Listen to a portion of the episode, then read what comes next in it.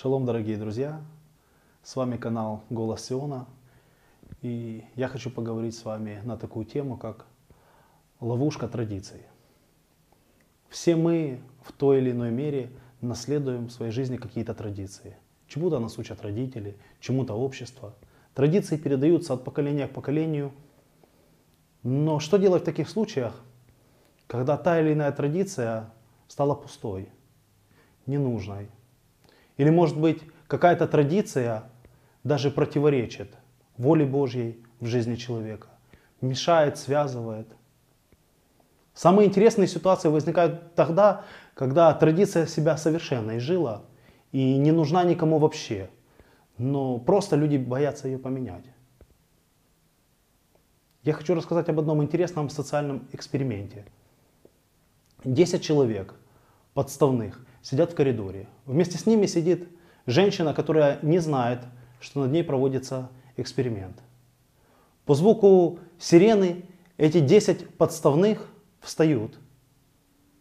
Через время вместе с ними начинает вставать и эта женщина. Она не знает, для чего надо вставать по сирене, она просто подстраивается под большинство. По одному эти подставные уходят. В конечном счете в коридоре остается одна женщина – но она продолжает вставать при каждом звуке сирены. Она уже выработала в себе эту привычку и переняла ее. После этого в коридор заходят новые люди, которые ничего не знают вообще об этом эксперименте, садятся на стулья по одному, и они начинают перенимать эту привычку вставать у этой женщины.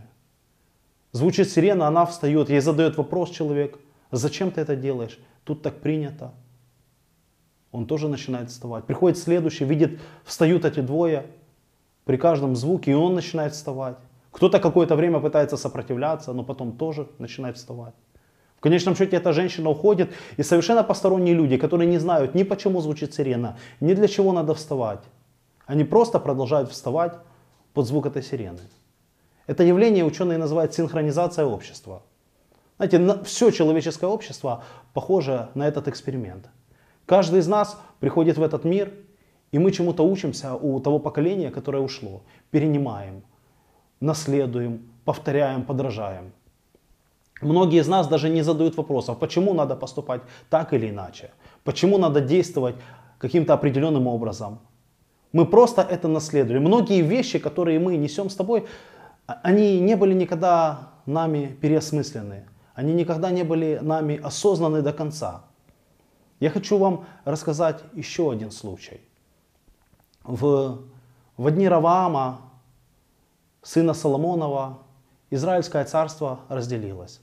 Десять колен отделились от дома Давидова и избрали себе нового царя, которого звали Ираваамом.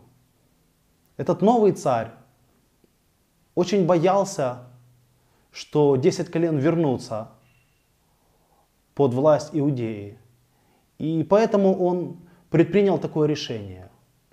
О нем я сейчас вам прочитаю в третьей книге царств, 12 главы, с 28 стиха. «И посоветовавшись, царь сделал двух золотых тельцов и сказал народу, не нужно вам ходить в Иерусалим.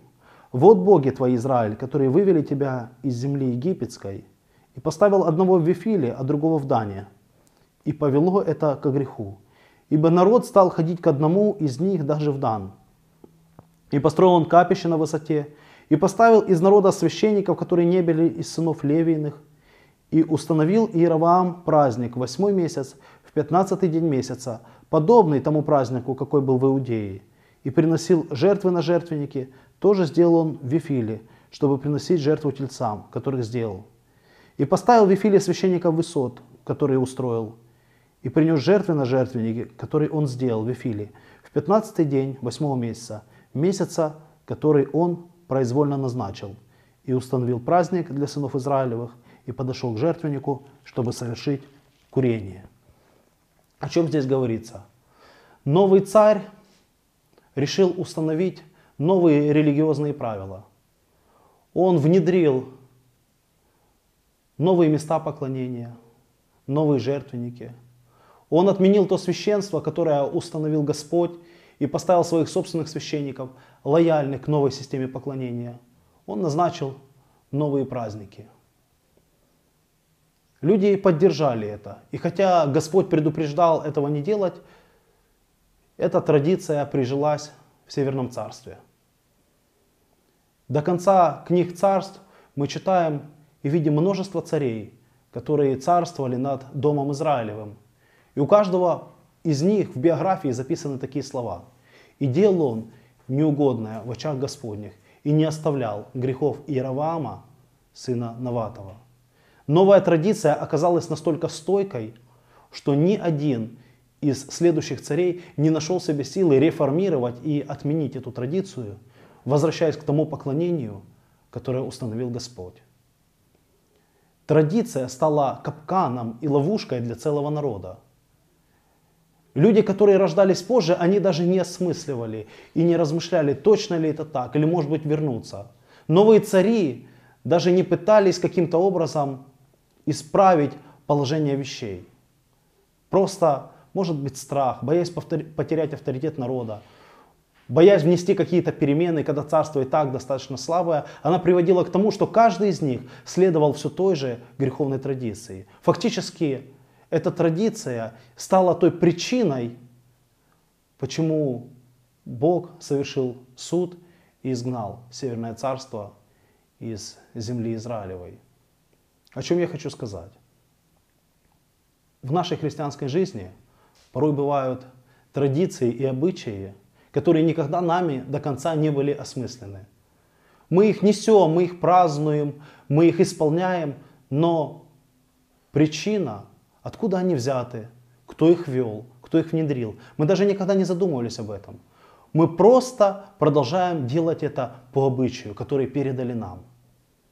Иногда стоит задуматься, а действительно ли тот обычай, который был нам передан, он угоден Богу? Является ли он Божьим установлением? Или он является каким-то человеческим вымыслом?